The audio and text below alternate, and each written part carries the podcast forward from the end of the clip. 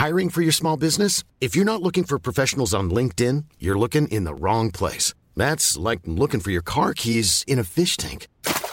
LinkedIn helps you hire professionals you can't find anywhere else, even those who aren't actively searching for a new job but might be open to the perfect role. In a given month, over 70% of LinkedIn users don't even visit other leading job sites. So start looking in the right place. With LinkedIn, you can hire professionals like a professional. Post your free job on linkedin.com slash people today. We're delighted to say this week's episode is brought to you by our friends at Brewing Folk. Brewing Folk celebrates all the people who visit Verdant Brewing Co. and its tap room. White Rabbit will be collaborating with Verdant this year, and we can highly recommend their beers. Find out more at brewingfolk.co or order yourself something to drink from verdantbrewing.co.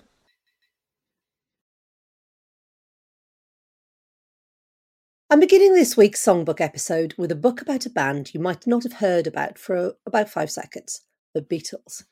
I do because today's guest has interviewed Paul McCartney so many times he published a book of their conversations called, with elegant ease, Conversations with McCartney. The book I'm recommending today, however, is by a woman known as Poor Sin in the 1960s, and even though Cynthia Lennon's book is called John, it's as much about her and her attempts to navigate her frail position in the eye of the Beatlemania storm as it is about her husband who ran off with Yoko. I read it when I wrote a piece for Record Collector magazine in 2019 about the influence of the Beatles' partners in the mid 1960s Jane Asher, Pattie Boyd, and Maureen Starkey. And even though it's not the greatest work of Beatles literature, I found his parallel perspective on the not always Fab Four strangely refreshing. Here were four ordinary men trying to make sense of their extraordinary situations, and the women behind them having space to take all the madness in. I'm your host, Jude Rogers, journalist and author of The Sound of Being Human How Music Shapes Our Lives, published by White Rabbit Books. My guest today is an incredibly indulgent one for me, but you're all very lucky to have him. My first proper boss, section editor and mentor, and luckily for me, he also happens to be one of the best music journalists ever, period, no question. He began his career in the 1970s, which is incredible, really, when he still looks about 35, getting into the Inkies after answering that hugely famous NME job advert, looking for hip young gunslingers to write for the magazine. He went on to write for then edit Q magazine, became founding editor of Mojo, and reviews editor at Word magazine, where I was lucky to end up being his assistant and learn from someone whose writing was always funny, full of gorgeous detail, tender but never earnest. He's written lots of books, including on Liverpool and London as musical cities, interviewed all the biggies Madonna, Bowie several times, Lou Reed, and his descriptions are wonderful. Brett Anderson is tense limbed like an angle poised lamp. Amy Winehouse sings with a funky melisma of a jazz veteran and the glottal stops of a mouthy schoolgirl on the Piccadilly line. And Courtney Love's birth certificate should have come with a clause incorporating film rights. My guest today is Paul Du Noyer. Hi, Paul, how are you? Hello, Jude. I'm very well, thank you. Good. I know I'm probably embarrassed you hugely with that long list of your credentials. Um, so, Paul, before we start, let's get the hip young gunslinger story out of the way. Tell the listeners about your part in that mad uh, music journalism story. Yeah, in the 1970s, 1976, uh, at which point I was a keen um, NME reader, um, they, they put a little advert in the inside back page uh, just asking uh, for new writers to come forward. The point about 1976 was that um, the NME was feeling its age. You know, it was uh, had been going uh, for decades and decades, and its most recent manifestation was a kind of uh, hippie. It had been a pop newspaper, which became a West Coast hippie paper, and by 1976, they were obviously aware that um, punk was going on in London, and the paper needed to reflect that with um, some fresh blood on the on the staff. Um, so everybody was invited to send in a sample review, and um, I got out a piece of paper and a biro and uh, sent in a review of uh, Ian Dury's band at that time, Kilburn and the High Roads, who I loved, and um, I think about a thousand people sent in these um, sample reviews, and 10 or 12 of us were invited in. Um, and it, it, became clear that what they wanted was um, was a writer or writers who, in themselves, embodied punk. I mean, I was well aware of punk. I'd been to several Pistols gigs, and I, I knew I was thoroughly abreast of all that, and I loved it. But I wasn't myself a punk. Uh, I wasn't. Uh, I wasn't anybody's idea of a gunslinger either. which I, I, always thought that was a slightly absurd thing. Um, it turned out in the interview what they did want was very aggressive people, uh, which isn't me. Um, and they ended up recruiting uh, two people, Tony Parsons and Julie Burchill, who were great, who were just perfect for that role. They did say to me, however, uh, well, we like, um, you know, potentially like what you do, so keep in touch. And, um, you, you, know, you might get some freelance work from us. I kept sending them uh, live reviews, which they steadfastly ignored, and it was very discouraging. um, what I didn't know at that point was just how low the standard of manners is within the music press and the media in general. People just ignore you, um, and they feel no compunction about uh, ignoring you. But I persevered anyway, and in the end, they just kind of gave up ignoring me and said, "Oh, all right then." And they they sent me off to do live reviews, um, either in London, where I was living at that point, or Liverpool, where I went home to most weekends. And I built up from there, and bit by bit, they'd send me off to do interviews, and then they put me on the staff by the end of the 70s. The music press was something that was important to you growing up. You know, I remember you telling me before about, you know, the piles of magazines you used to see and the newsagents. Maybe not Merseybeat, because you're not, you know, much younger than that, but kind of the the, the, that was your access point to this world because you know you yeah, actually I do remember Merseybeat. I was I was a bit too young to have uh, to have read it or to have um, had the money to buy it. But growing up in Liverpool in uh, the sixties, uh, you would go into the sweet shop. Uh, and they would have a stack of Merseybeats on the uh, on the counter there, uh, relaying the, the latest exploits of um, the Beatles or Cilla Black or Gerry and the Pacemakers or whoever it was. So, uh, I, so I guess from an early age, I did see that there was this connection between the pop music that I loved and the printed word. Um, the printed word was another manifestation of pop music, you know, that was available to you. And um, so that was the back of my mind when I first started picking up uh, the Melody Maker and Sounds and um, and mostly the NME at the start of the 70s. And growing up as a little kid with all that happening in your city, I can't imagine what that must have been like. It was really, it was really exciting. Um, that was the first pop music that I ever listened to. I mean, I, I heard pop music before that. There was, you know, uh, Adam Faith and Cliff Richard and people like that, I suppose, must have been on the wireless. Um, but I, I, didn't pay any attention. It wasn't until the Beatles songs um, started to pop up 60, 63, really. Um, and of course, it was great pop music. Obviously, it was great pop music. But for me, at the age of, I was about seven years old or something, mm-hmm. It was it was an ideal entry point because those early songs, "Love Me Do," "Please Please Me," "From Me to You," they were kind of only a step on from nursery rhymes. Um, even though, as we now understand, there's great harmonic sophistication involved in those songs. Mm. They're not actually as simple as they sound, but they were very easy songs for a young child to get into, and um, and I think that really made my relationship with the Beatles music um, as as deep as it became because it followed my own growing up period from from being a very being a small child listening to these simple nursery like songs going through the uh, the moody, uh, mysterious um, workings of psychedelia, and then the kind of fatigue and disillusionment and apprehension about adult life that um, mm. they were signing off on, you know, around the time of Let It Be, when I was um, know, 13 or 14, and just on the brink of becoming an adult myself, you know. So um, my own growing up, irrelevant as it is to anybody else, but it actually totally reflected the trajectory of the Beatles' own development. Yeah.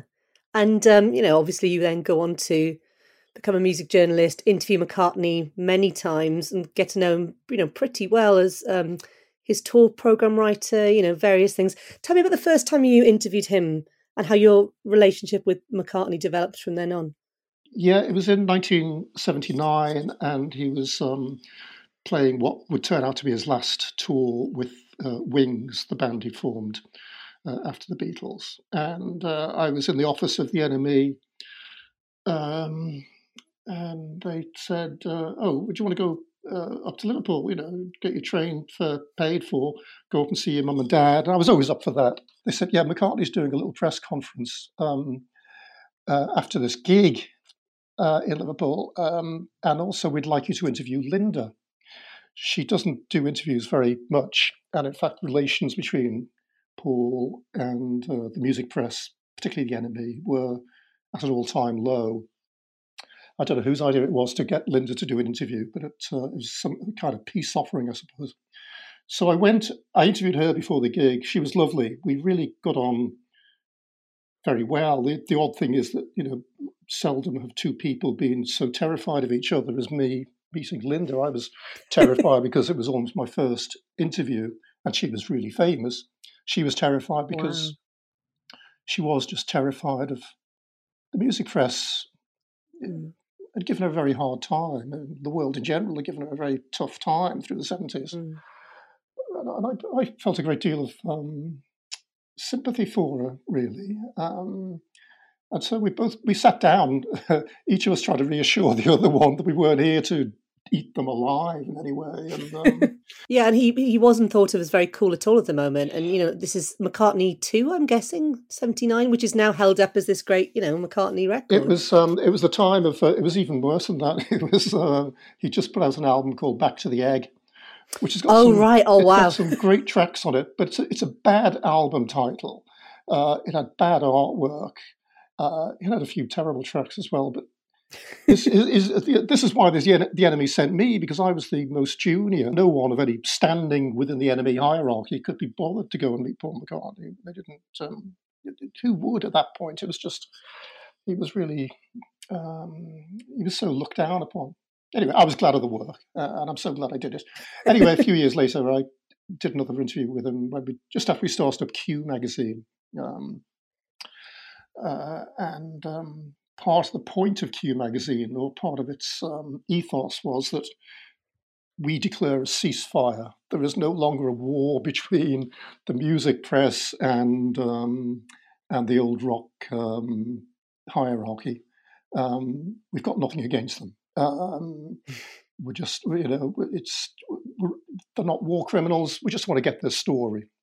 Uh, so that was our approach to people like Paul McCartney. And of course, people like Paul McCartney were very glad of this because they welcomed the, the chance to have an hour or two of um, friendly, grown up conversation, I guess. McCartney and I seemed to get on quite well. And after that, he started commissioning me to do um, tour programs and press kits and all sorts of things for him. So um, the relationship uh, developed from there. Are there any, you know, and obviously, this podcast is going out to the big wide world, although I'm pretending it's not. Are there any McCartney stories that you you you could reveal that are? Um, I, I, think I might know some of them, which I know aren't repeatable, but um, that uh, you know, surprising or may reveal a side to him that we wouldn't expect of him. The, the, the, best thing about it, the sharpest memory I have, isn't from the interviews. It's when he would just be rehearsing his band, and I would be the solitary spectator, just right. me watching, and I'd be sitting three or four feet away from him as he sat his, at his piano and played, um, you know, Hey Jude or Fool on the Hill or something, and he's looking at me the whole time because I am standing in for the stadium audience that he's going to be playing this to in a in a month's time, and but just by his feet, there'd be that battered old uh, Hofner bass guitar um, with the old uh, Beatles set list. And it was um, that, that, that, they were the most magical um, experiences of the whole um, of the whole process. I think just being being the single member of Paul McCartney's audience. Yeah, I've been watching Get Back recently. Just those moments when Ringo is just there, you know, gazing at him and saying, you know, I could just watch you play all day. You know, you were there. A few other questions about your writing before we get on to um, the questions I ask everybody. Um, I mentioned um, your Amy Winehouse interview, which I remember really vividly from the early days of Word magazine. It was just when I started writing for you. Um, remember when you you you uh, invited me to come for a drink to talk about possibly writing for the magazine. I still remember that day so well. I remember I had really awful sandals which fell apart on the way. We were meeting at a very fancy club in West London. It was classic, classic Jude. Um, um, but that interview with Amy Winehouse, she really captured something about her reading back. You know, the seeds of what might, or what did happen. You could kind of see them there in that interview. How did you find, you know, meeting her? You know, you know, you've meet, you've interviewed so many women who are, you know, hugely um, you know, who who become hugely famous or are hugely famous. Like you know, you interviewed Madonna. Amy Winehouse was on the cusp of fame when you interviewed her. Yeah, um, I did have a I did have a kind of um, specialism, I think, with interviewing women. Um, I, I, did interview loads and loads of uh, the the female uh, stars of the time. Um, Chrissie Hynde, even the stars of the previous era, Dusty Springfield, uh, Cilla Black, mm. which were really great experiences for me because meeting the people who were famous when you yourself were a child is of a mm. diff- it's it's of a different order of uh, magnitude to meeting people Definitely. who have become famous when you're a, you're an adult. You know, you see them through a, a different kind of lens. I think.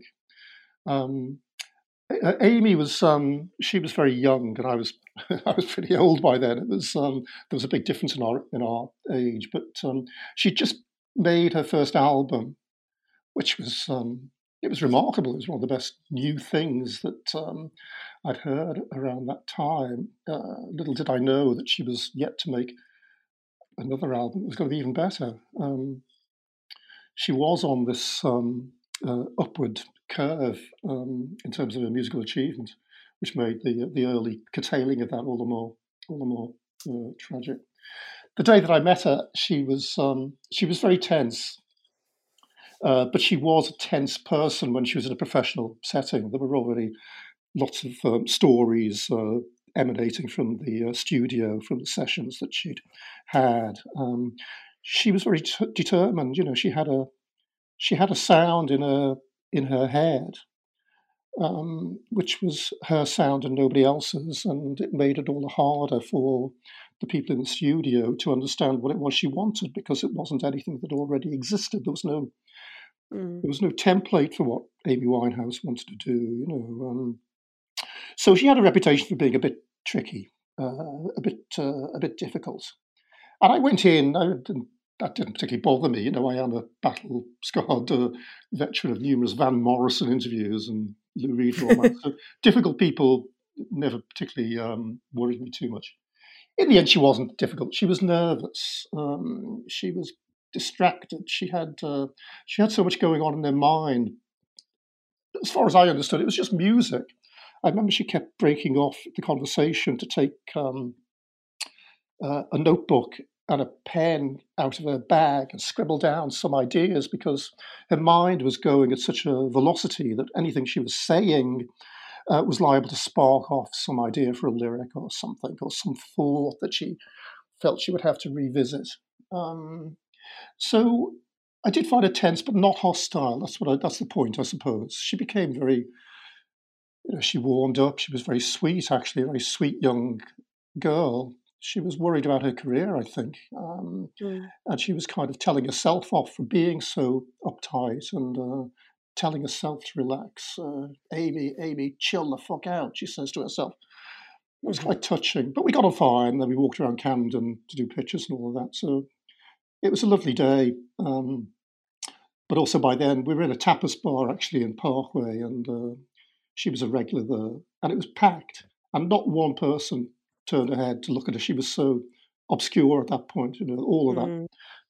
tabloid infamy. It was still a few mm. months ahead. It was probably mm. one of her last times uh, for having an anonymous uh, tapas uh, mm. lunch time in Camden Town. Yeah, which she would have loved. Yeah. I did one interview with her late in 20, 2006 um, when things were kicking, you know, really kicking off after Black, Back to Black had come out a month before. She was in the, in a taxi with her best friend, having just done a photo shoot at her old school where she set the fire alarms off for a laugh. and she was, yeah, she, was like, "I'm going home for a bath." Oh, I, I, and I've got the tape of it here somewhere. You know, it's really recorded when I was in the Word office on the phone. and she was hilarious and um, living in Muswell Hill where I was and saying, "Oh, I'll see you in Sainsbury's," you know, and just incredible thinking of, you know, what she became. Um, oh, finally, um, what do you think great music journalism needs? There's a question for you. I, I always think um, some, if, if a writer can achieve a conversational tone of voice, um, then they're pretty much um, home and dry. Um, you need to have cu- uh, curiosity. Um,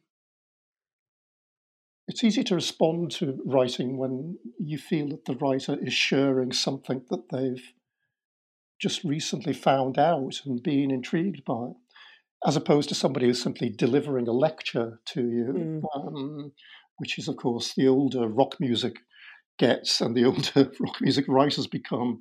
It's a it's a trap um, because people are um, often conferring upon you the benefits of the 30 or 40 or 50 years of um, memory and experience. And um, that doesn't necessarily make for great writing, I don't think.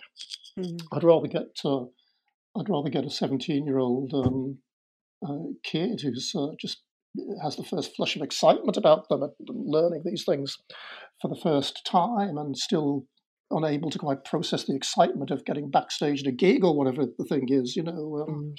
So I, I, I, love all that. There's some some to, there's some element of personality in it, and um, the personality of the writer at the same time shouldn't be so overbearing as to um, create the impression that they are um, uh, making you feel privileged by the by their company. Yeah, that kind of is an insight into how you were, were an editor as well. You know, back in the word days when I I still thank you for the day that you gave you, you said right Jude this month you're going to be reviewing Paul Simon's solo back catalogue. I was 25. I think I'd been in the office for two months. I was like, I, but I only know some songs by him, and you like that's why I'm giving it to you because I don't want to. I remember you said I don't want you know to read somebody who's written about this millions of times, and uh, that is a rarity in um, in lots of editors today, I think, actually. But uh, there you go. Um, I should say to everybody as well in the Word office, Paul was this quiet, peaceful rock in the corner of the office with Mark Ellen rabbiting his wonderful stories, um, Andrew Harrison tapping away on the keyboard, you know, um, and but every now and then Paul would open his mouth and we'd all listen because it was always brilliant and very funny. right, on to the questions. Um, so, Paul, who was the first music act or artist that you loved? Um, well, as uh, as mentioned before, it would have been it would have been the Beatles. It might have been "Love Me Do." It was certainly "Please Please Me" from Me to You. That first run of Beatles singles, um, mm.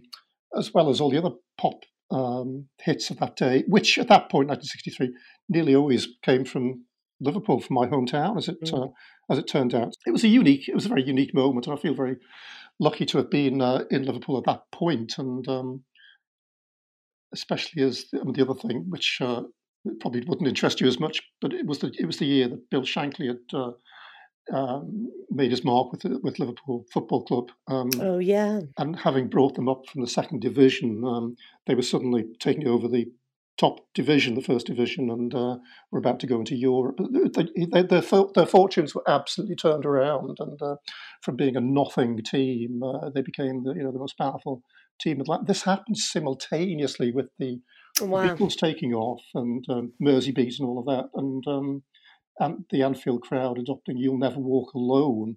That never really left me either. So I mean that that actually seeing seeing the cops singing "You'll Never Walk Alone" or singing along to Gerry singing "You'll Never Walk Alone," that would have been the, probably the first transcendental, transcendent uh, musical moment that I recall. Yeah, wow, amazing. I'm Sandra, and I'm just the professional your small business was looking for, but you didn't hire me because you didn't use LinkedIn Jobs. LinkedIn has professionals you can't find anywhere else, including those who aren't actively looking for a new job but might be open to the perfect role, like me. In a given month, over 70% of LinkedIn users don't visit other leading job sites. So if you're not looking on LinkedIn, you'll miss out on great candidates like Sandra. Start hiring professionals like a professional. Post your free job on linkedin.com/people today. Millions of people have lost weight with personalized plans from Noom, like Evan, who can't stand salads and still lost 50 pounds. Salads generally for most people are the easy button, right? For me, that wasn't an option. I never really was a salad guy. That's just not who I am. But Noom worked for me. Get your personalized plan today at Noom.com. Real Noom user compensated to provide their story. In four weeks, the typical Noom user can expect to lose one to two pounds per week. Individual results may vary. Who was the um, first music writer you loved? Uh, music writers, um, pe- people, um, other kids uh, would bring in music uh, papers sometimes into school. And because we were young, um, the, the, popular ones were the Record Mirror and the Disc and Music Echo. The other ones, uh, like the Melody Maker and NME, were still a bit um, well, particularly the, Mel- the Melody Maker was quite a grown up thing, slightly forbidding, quite serious. But um, Disc and Music Echo had colour pictures, which um, which most of them didn't. So I picked that up and looked at it. I was very interested in uh, Small Faces. They became my kind of adopted band. It was too obvious to say you liked the Beatles in the late 60s, too obvious to say you liked the Rolling Stones. I really picked up on Small Faces. I absolutely adored them. And um, I would always look at the music papers uh, to see if there's anything about um, Steve Marriott and the Small Faces. I always remember uh, a writer called Penny Valentine. She would do the singles, and there'd be a little um, um, photograph of her. And uh, she looked um, me, who'd never been um, anywhere anywhere near swinging London. She seemed to epitomise this the glamour of swinging London. You know, she was a fabulous looking uh, young woman with long blonde hair, and this name alone, Penny Valentine, which seemed so purely uh, Carnaby Street. And it's very funny that years later I actually realised Penny Valentine was her real name. It seemed mm. uh, it just seemed too good to be true, you know. See also uh, Annie Nightingale and um, David Bowie had a girlfriend at that time called Hermione Farthingale, which in fact wasn't her real name at all. But Penny Valentine, her real name, she was a great writer, and she wrote about the singles, so was something that I could uh, relate to because you would hear those singles on the radio. My my mum would have her transistor on in the kitchen playing Radio Caroline, which broadcast from the um, waters off the Isle of Man. So we got a good signal, and that was where I listened to all that pop music of the 60s on my mum's um, transistor on Radio. So again, you know, the link between the printed word and the sounds you were hearing was a, an immediate one for me. And um, that's where it kicked off. The NME revamped itself in 71 or so, had a change of format. They brought in a whole load of new writers, um, mostly from the underground press. Like um, the one who stuck in my mind was Charles Shaar Murray. And I, I really kind of, he, he was such a clear writer. He was a, a bit of a show off, but entertainingly so. And um, when I first started writing myself, I would do painfully amateurish impressions. I think of Charles Shaar Murray. Um, if I look back at old NME things now, I could I cringe and I, I'm just so obviously trying to imitate Charles Shaar Murray, and it's but you've got to start somewhere, you know, and you've got to. Oh, absolutely. Mostly, you I know, think I... musicians always tell you this, don't you? Don't they? You know, they, Paul McCartney will say this. I, I, I sat. I, I, at first, I just tried to be Little Richard or Ray Charles or something, and from mm. there, you realise how bad you are at doing Ray Charles and Little Richard. you gradually uncover something within yourself. You know, it's, anyway on a far far humbler level than Paul McCartney. I, I, was finding ways to write that were more attuned to uh, to myself than to Charlie, as I know. I still feel a bit starstruck when I call him Charlie, but um, I, was, uh, I was in awe of him uh, for a long time when I first started writing. How about the first music book that you loved? The first music book that I read um, was uh, it was Hunter, Hunter Davies did that biography of the uh, the Beatles um, in 1968 or so, and I just found in the in the local library, and um, I was eager for it to devour any kind of information about the Beatles I could find, and to get a whole book about them was um, an amazing discovery. Um, I love that. Uh, the first music book that I bought because I now felt sufficiently sufficiently um, abreast of popular music to want to read uh, uh, a book about it. it was uh, it was by Nik Cohn, and the title alone just just leapt out at me. It's called a wop bop a loo bop a lop bam boom, which is of course uh, the refrain from a Little Richard song. Great title, had a great cover with Elvis and in, in a collage with other rock people. And I must have picked it up in the shop and just browsed through it. Nik Cohn has got a really vivid style, really punchy.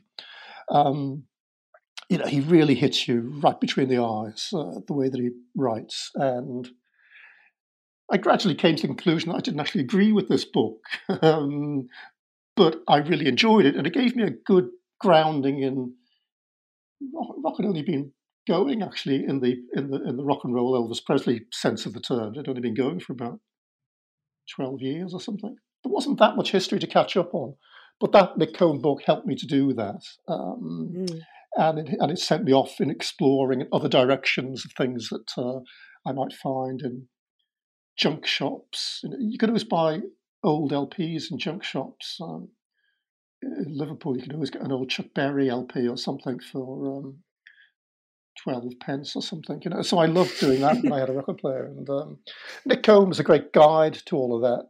Mm and that's um so that is and that is obviously the book you know we're going to dig into a little bit today so yeah. um it was written in 69 yeah um the blurb on the copy that i've got here which is from the 90s is the first attempt to write a serious book on pop and rock making it a book that signaled the birth of rock criticism um there is the Nik Cohn um, wrote a preface to the 26 Vintage Classics edition as well, in which he says, I wasn't much of a critic, my writing, when it was good, lived off characters, sounds, atmospheres, and snapshot impressions.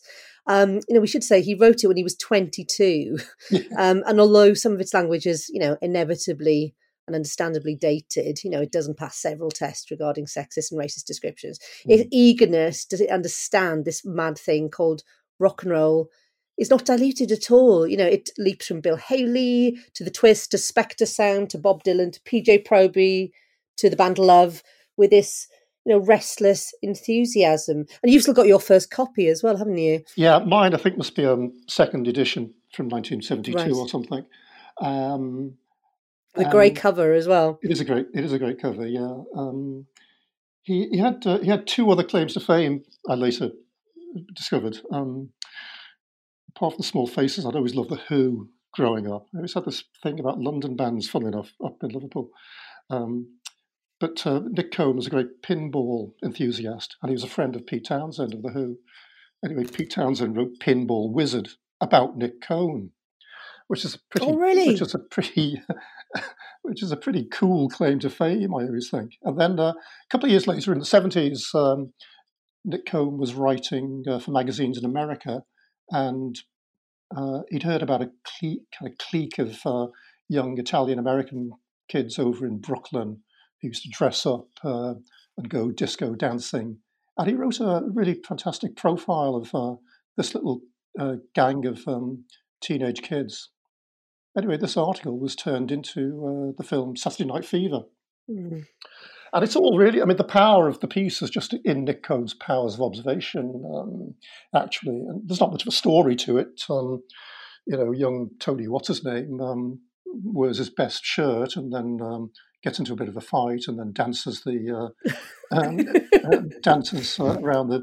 It's not much of a story, to be honest, but um, the atmosphere in Nik Cohn's piece was clearly enough to get the filmmakers uh, excited, and, uh, and he made a pretty good, pretty good film out of it all. Anyway, back to back to his book. Um, it's got that same uh, shrewd observation going through it, pithy summaries, and um, when he's excited by something, he conveys that excitement in a, in a really uh, infectious way. The trouble with the book, as I later came to realize, was that even at the age of 22, he was already disillusioned. Mm. I mean, I'm still kind of sickened by how young he was, you know, because I mean, I didn't get going at all until I was 23, and even then I was absolutely useless. But he, I was 25. God, yeah, yeah, yeah. that that that really does um, appall me because um, I've always felt I was so slow to get started. You know, because I've always I always compare myself with um, um, Nik Cohn, my career with Nik Cohn's career. but he was already disillusioned, and the tone of the book is elegiac. It's, um, I mean, the odd, the funny thing about him is that, you know, Beatles fans often, div- you know, how Beatles fans, um, they often used to divide themselves into red album people or blue album people based on those two compilations I mean, I love obviously I love both, but I've got a sneaking sympathy for Red Album Beatles, those early pure pop things. Mm. Uh, and I'm certainly not one of the one of the people who kind of looks down on the early pop music because they because it's not as deep or as um, I Am the Walrus or whatever. Uh, I love all that stuff as well, but I love the early. Nik Cohn is quite clear where he stands. Red Album Beatles, great. Blue Album Beatles, rubbish. The whole of the whole of rock music took a disastrous wrong turning uh, when the Beatles brought out Sergeant Pepper, because it convinced an entire generation of uh, of musicians and upcoming generations of musicians. It convinced them they were capable of producing great art, and rock and roll is all should all be about sex, excitement, the moment.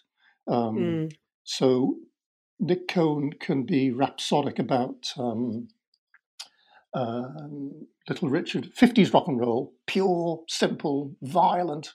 Uh, Phil Spector, uh, Phil Spector music, magnificent, uh, powerful, again, violent. Um, early Beatles songs, cute, lovable, lovable. Um, but after that, prog rock, psychedelia is coming in. It's all turning soggy, self indulgent, um, um, verbose. The energy is, is ebbing out of it. That's the thing. The, he thinks um, the uh, uh, Sergeant Pepper is the point at which the Beatles are losing energy, and rock Mm. around them was similarly losing energy. I think I, I even then I thought he's missing the point really. Um, rock was certainly changing its character, but what was happening in pop was pop was just coming to the end of one cycle. Yeah. At that point, I was I, I was falling in love with um, T Rex. Uh, I wasn't so interested in I wasn't interested in the Bay City Rollers or the Osmonds or all of that stuff, but I could see that this was pop music, and it was Yeah. beginning a new cycle. If I'd been a you know fifteen year old, um, you know I probably would have loved a lot of that stuff. I was just, but I was eighteen or I was nineteen, I, and I loved um, Marc Bolan because that was a bit more. He was he was more he was more versed in the blues actually, Marc Bolan, um, and and Tolkien and all kinds of clever stuff. But pop, it was just pop music. It was pop music was was being born again, and it turned into glam rock, and it, it, it gave birth really to punk rock. Um, so Nik had kind of signed off a little too uh, early, I think, and that's a besetting sin of all. Um, well, all rock writers are liable to commit that sin. You know, nothing is as good as what excited us when we were young. Um, Yeah, yeah. You have people who write, you know, books from the positions of their thirties and forties, and they say, "Oh, you know, pop isn't what it used to be," and you think, "Yes, because you're not haven't, you haven't got the first spark of things." Yeah, something I ward against a lot. But I also have this theory that when you are, you know, 22, like Nik Cohn was, you know, you're more nostalgic for your youth in quote marks then than you Yeah. maybe are when you're a bit older. You know, um, think of all the great songs that have been written by incredibly young people, you know, but about being sad that their youth is passing, you know, as tears go by has the elements of that. And there's obviously Yeah. these days, you know, written when Jackson Browne was is it 17 or something. You know, you hear um Marianne Faithfull singing as tears go by, you know, when she is still a teenager. And there's this longing for childhood in it, you know, Yeah. and yeah. It's as moving as when you hear when she she covered it a couple of years ago, you know, with her much older voice, you know, with all the things that she has been through in her life. Um, you know, there's a song by Adele called "When We Were Young" off 25. It's like, listen, love, you wait till you're 44. I think you're more nostalgic about your youth when you are relatively young, maybe because you know a year feels like it lasts like 10 years, whereas when you get older, Yeah, time there's a great um, there's a great Bruce Springsteen song, uh, "Racing in the Street" off um, Oh, yeah. on the Edge of Town, and uh, that's he that's Springsteen at the cusp of being. He ca- he can't be the um, he, he's, he can't play the young rocker anymore because he's because life is just life is just moving on, and, and so he strike he is striking this elegiac note. Uh, there's a riff Mm. going through that song, which is taken from um, uh, one of the old Spector singles, uh, "Da Doo Ron Ron" or something. Um, and it's that point at which he's got to kind of park the past and um, face up to grown-up life, which, which of course he went on to do very uh, with uh, tremendous, uh, tremendous Oh, success. he does. Um, it's summer's here and the time is right, isn't it? Yeah, and it's dancing like dancing in the street as well. Yeah, kind of. So there's a lot of little elements in that. Yeah. Yeah, it's um, but yeah, it's it's it's um, it's very enjoyable. You know, whatever the problems with a Wop up there are, you know, reading his theories. You know, he argues the economic conditions of the '50s set the stage for pop. You know, which is something we have read lots about these days. You know, um, obviously John Savage's brilliant book "Teenage" on teenagers, looking at what happened before that as well. Oh, you know, teenagers had their money for the first time. Um, before that, they had nothing of their own to spend it on, and then they have pop. Um, but I also love how Nik Cohn he does, you know, say that there are people who are not necessarily very young who are enabling this movement. You know, he talks about Bill Haley, chubby and baby faced, almost thirty, married, a father of five children. you know, can you imagine? Um, but he's good at capturing these you know, sort of heroic figures of pop as well. You know, the way the way he talks about Elvis, he is where pop begins and ends. Very young, private, unshareable, a true original.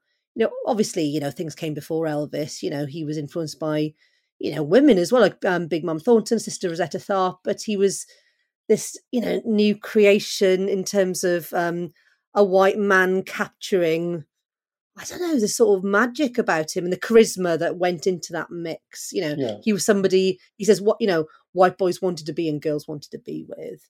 Yeah. Um, but yeah, he writes brilliantly about lots of people. Cliff Richard, have this is a brilliant bit. He's a magic slate, a pad on which almost anyone could scrawl their fantasies and rub them out and try again. um, and he also writes about, um, you know, people who have been talked about in you know much more involved ways in later years. He talks about Jimmy Savile and Phil Spector in ways which acknowledge their well their essential oddness really. You know, he says about Phil Spector when you bought Phil Spector records, you were buying no throwaways, but huge, frantic outpourings of soft spite and paranoid rage and frustration and visioned apocalypse. um, you know, it seems that the characters in um, pop music are as important as the songs they sing to Nik Cohn. Yeah, he did. Um, he did a follow-up book actually just after the edition of um, Awopbopaloobop that I got. He teamed up with um, an artist called Guy Peellaert uh, to produce a kind of coffee table book called Rock Dreams. Guy Peellaert, which I'm, I'm probably mispronouncing, but he was very famous as the artist who did the cover of Diamond Dogs, the David Bowie um, album. He also did, I think, uh, It's Only Rock and Roll by the Stones. His speciality was to do a kind of montage of um, photographic material with um, painted um, um, elements as well. And um, he and Nik Cohn produced an entire book of uh, their rock dreams, which was that mythological side of Nik Cohn's interests. It was um, it wasn't so much a case of chin stroking critics deciding whether such and such a record is better than such and such a record. It's um, it's which artists embody some kind of image to such a powerful degree that uh, it overrides any question of the validity or quality of their music. They're just they've got this star quality because they just send people's imaginations reeling, and um, that's what he did in that Mm. book, uh, Rock Dreams, which is also uh, really well, well worth seeking out. I've just looked it up and it's $268 hardcover Wow. and uh, $160 in paperback from a, you know, the um, bigger seller of books in the UK, you know, just because that was the first thing that came up on my phone. Um, you know, obviously he's in these pieces as well. You know, do you think writers should put themselves into pieces of journalism? You know, you always did su- su- very subtly, you know, if it served the story, you know, you when you interview Bowie, one of the times that you interviewed David Bowie, you know, you mention, you know, kind of um the first gig you went to see of his and, you know, that relationship, but it never overwhelms it. Yeah, well, uh, it, does have to be done um, with with some subtlety, um, because you, you do have to, as a as a journalist, you do have to begin with the you know, you know with the humble recognition that people are not buying this um, magazine um, to, uh, to read about you. They're, they, they've, they, you know, they've, they've, they, they want to read about the artist that you're covering. Mm.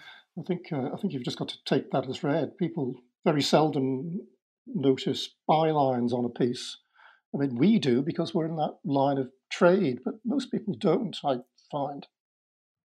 Um, my, my, early years were spent on the NME, and the NME did introduce a kind of idea of personality journalism, which they'd carried over from probably from the new journalism of America, uh, Tom yes. Wolfe and Hunter S. Thompson and people like that, uh, Lester Bangs. Um, some people imitated it well, and lots of people inter- imitated it very, very badly. Um, my, my own personal preference was just try and keep myself out of it completely. Um, I, I, didn't see myself as any kind of gunslinger. I didn't see myself as any kind of personality writer. Um, so I, I, I, adopted a very low profile in most. But I do think a lot of the NME writing became um, over personalized, and I think the, the, a lot of the readers were responding badly to it at that point in the in the um, in the 1980s when we started we started on Q magazine in the late 80s, and we did make a conscious uh, effort to try and probably go to the opposite end of the spectrum. Um, it, when we Q magazine, we actually banned people from using the first person singular, mm. just to try and curtail that um, tendency towards over over indulgence. Well, mm. I started at Mojo a few years later. I wanted to sort of correct that a bit and go back towards the the personal element that um, had been there in the NME. It's, it's, a case of striking a balance, really. I suppose you yeah. know you don't want things to be as we go into the age of AI, you do want some, you do want yeah. some hint that there was a human being behind this, uh, an individual human being behind this thing that you're reading. Yeah, I like the idea somebody's invested in a record or has a connection with it and wants just wants to share it with you. Whether that's you know yes. that doesn't have to yes, sure. come from a a long passage of first person, you know, yeah. writing. Yeah. Um, you know, there is, you know, this is a very boy heavy book, obviously. You know, there are some women, Aretha Franklin gets in, Tina Turner. They're also um sexualized quite a lot. Tina, Tina Turner's truly cosmic ass gets about as much attention as a voice. you know, I get that her, you know, amazing physical presence is part of her act, but still. Um, which women would you like to read him on? I would personally have done a lot more about Julie Driscoll, who's another um, obsession of mine in that uh, in that period growing up. Um, she was she was a phenomenally talented um, London R and B singer, it was mm. quite, you know, she went into jazz later on, so she wasn't kind of in contention for pop stardom or rock stardom. She kind of signed off from that world. Um, but I think she should be. Um, she's. I think she's. Um, she did keep on recording for a long time, but I don't think she was ever as well remembered or as well recognised as she ought to have been. I given that her image as well, uh, uh, was also so fantastic. Uh, I, I, I, would have thought Nik Cohn would have been more um, interested in her that he seems to have been. Uh, Dusty Springfield was amazing. She was the first uh, first pop star that I ever saw live.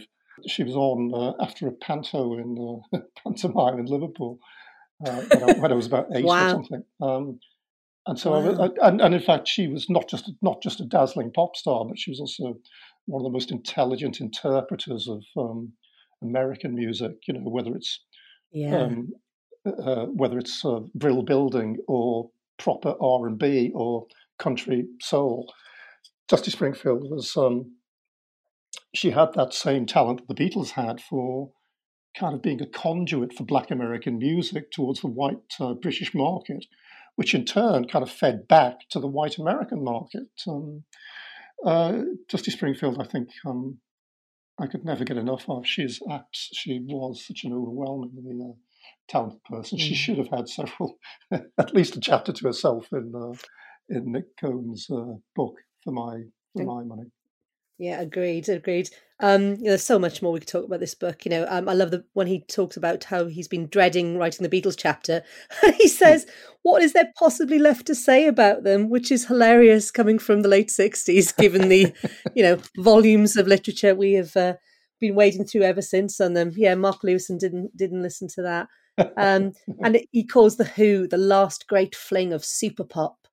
Um, you know, this is when you know obviously he's 22. It's the end of days. Um, and in, in, the 2004 preface to this book, I've been accumulating various versions. He recalls that writing it was born of thwarted passion, trying to describe guts and flash and energy and speed, um, the energy and speed of his first love. So yeah, it's still a fantastic book to read. And thanks, Paul, for bringing it in today. That's a Wop Up a Lube Up by Nik Cohn. Current edition of it out, published by Vintage.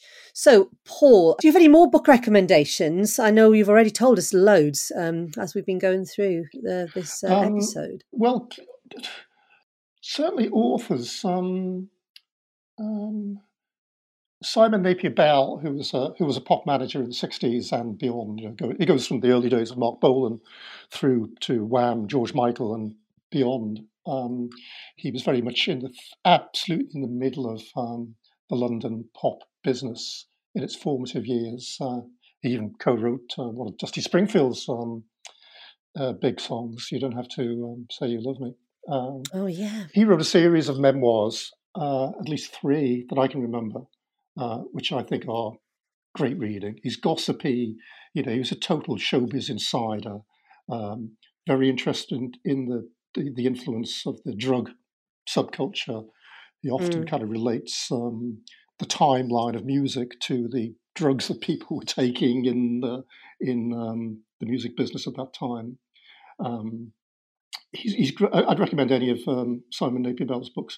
Um, Andrew Loog Oldham, who was also pop manager, of course, uh, with the Rolling Stones and uh, Marianne Faithfull, um, before becoming um, quite a drug victim himself in the um, in the seventies before his eventual recovery. I, I, I, got to know him in recent years quite well. He's a thoroughly fascinating man. Um, again, like Simon Napier Bell, um, great um, company, you know, uh, off the record, so to speak.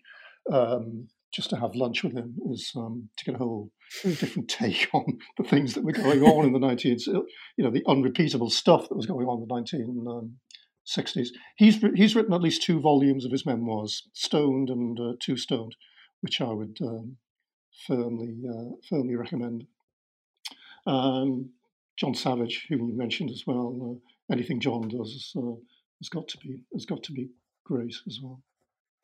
Brilliant. Um, I should add um, with Simon Napier Bell. Um, um, I'm coming to take you to lunch. The brilliantly titled "I'm coming to take you to lunch." His book about Wham is brilliant, yeah. and I loved reading that when I was reconnecting with my early love of Wham um, when I was writing my book. It's really great, especially on um, when they go to China. Really interesting.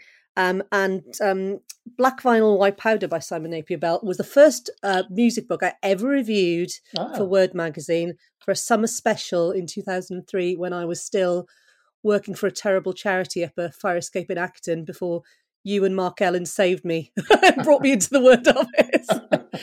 Um, oh, well, I, I, I, perhaps I gave you that book to review then. Um, I, do you know what? I think I'd read it and oh, suggested right. it, and you got quite excited because you're like, "Yes, she could be my assistant now." She she likes so, you know, maybe maybe that was what was going on. But um, I reviewed that, and I also reviewed a Teenage Fanclub Best of album, uh-huh. and I've read. I remember your red pen marks very sweetly um, through my um, early reviews, maybe um, um, or your and your very kind suggestions of maybe not using as many adverbs as uh, I had been using. there we go. Um, yeah, but Simon Napier Bell's books are good, and if anyone's interested in the Andrew Loog Oldham books, um, I would also recommend listening to um, the episode of Songbook with Vashti Bunyan, where she talks oh, yeah, about uh, work, yes, yeah. who she's um, still friends with, yeah. and um, and we talk about um, Marianne Faithfull's 1990s memoir in that. Yeah, that, that's so, an uh, extraordinarily powerful um, autobiography, Marianne Faithfull. Yeah, very much so, very much so. And um, if you haven't read Vashti's yet as well, that is an excellent book too. So, um, and do you have finally, Paul, a book song for us? Yes, I do. Um, my choice uh, would be uh, Up the Junction by Squeeze. Brilliant. Um, if you trace it back, originates with um, um, a book written by uh, Nell Dunn. Um, her book, Up the Junction, was a collection of um, interrelated um, stories, vi- uh, uh, vignettes really, of life in working class Battersea around the end of the 1950s, beginning of the 60s. Nell Dunn herself was uh, quite a, a middle class uh, girl who lived over the river in Chelsea. but for for some reason she decided to spend some time working uh, in a factory over in Battersea and sharing, the lives of these young um, uh, young um, London women, um, going out to the pub with them, um, um, seeing what they did uh, in work and outside of work, and the enormously sympathetic and revealing portraits of a slice of life that's gone now. I mean, uh, they all lived in terraced houses in Battersea, which, if they still exist, would probably cost two million quid or something. Uh, but it, it, was it was a thoroughly ungentrified um, working class district at that uh, at that stage. Uh, Nell Dunn's um, book was made into a TV play by Ken Loach, I think, and also into a feature film which uh, starred Dennis Waterman, bizarrely. So I'm not positive. I think um, Chris Difford, who wrote Up the Junction for Squeeze, may have had his starting point in either the film or the play, but um, it all goes back to Nell Dunn's book. That's the point. And um, lyric for, for the Squeeze song shares many of the same virtues, actually, as a as a just as a as a depiction of um, ordinary London life. It's um, for my money, it's one of the great London great London songs. And I, I remember you saying when we've discussed this song before that the rhymes are really interesting in it. They don't quite rhyme. Is that right? Am I remembering that correctly? Yeah, yeah. It's um the, the, the first thing is that it's one of the it's one of these pub quiz answers in that uh, the title of the song doesn't actually appear until uh, uh, the final line of the song. Now oh, it's yeah. my assumption we're clearly up the junction, whatever it is. Um, but the, the, second thing is that the rhymes are always a little bit off they're quite um, there's something quite slapdash assumption and junction. Um, never thought it would happen for me and the girl from Clapham. Um, nothing exactly rhymes, but that gives the song so much of its conversational charm. Oh yeah, um, older and soldier. Yeah, yeah, yeah. It's also um, it's also one of their greatest pieces of music, I think, as well. It's it's, it's an absolutely perfect uh, uh, pop song from the lyrical and the musical point of view. Brilliant. That's a classic. Thank you, Paul. We'll put that on the playlist, which is uh, getting more diverse and bonkers by the week.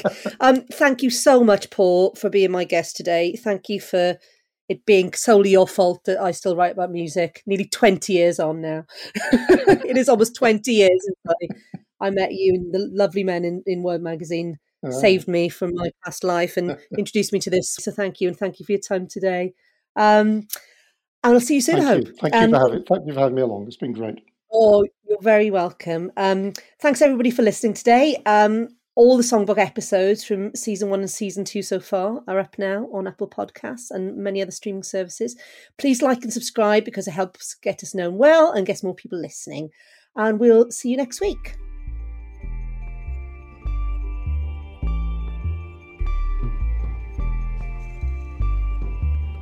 This has been a White Rabbit and Carmelite Studios production, presented and written by Jude Rogers. Music by David Holmes. Episode producer Jake Alderson. Editor Dan Jones.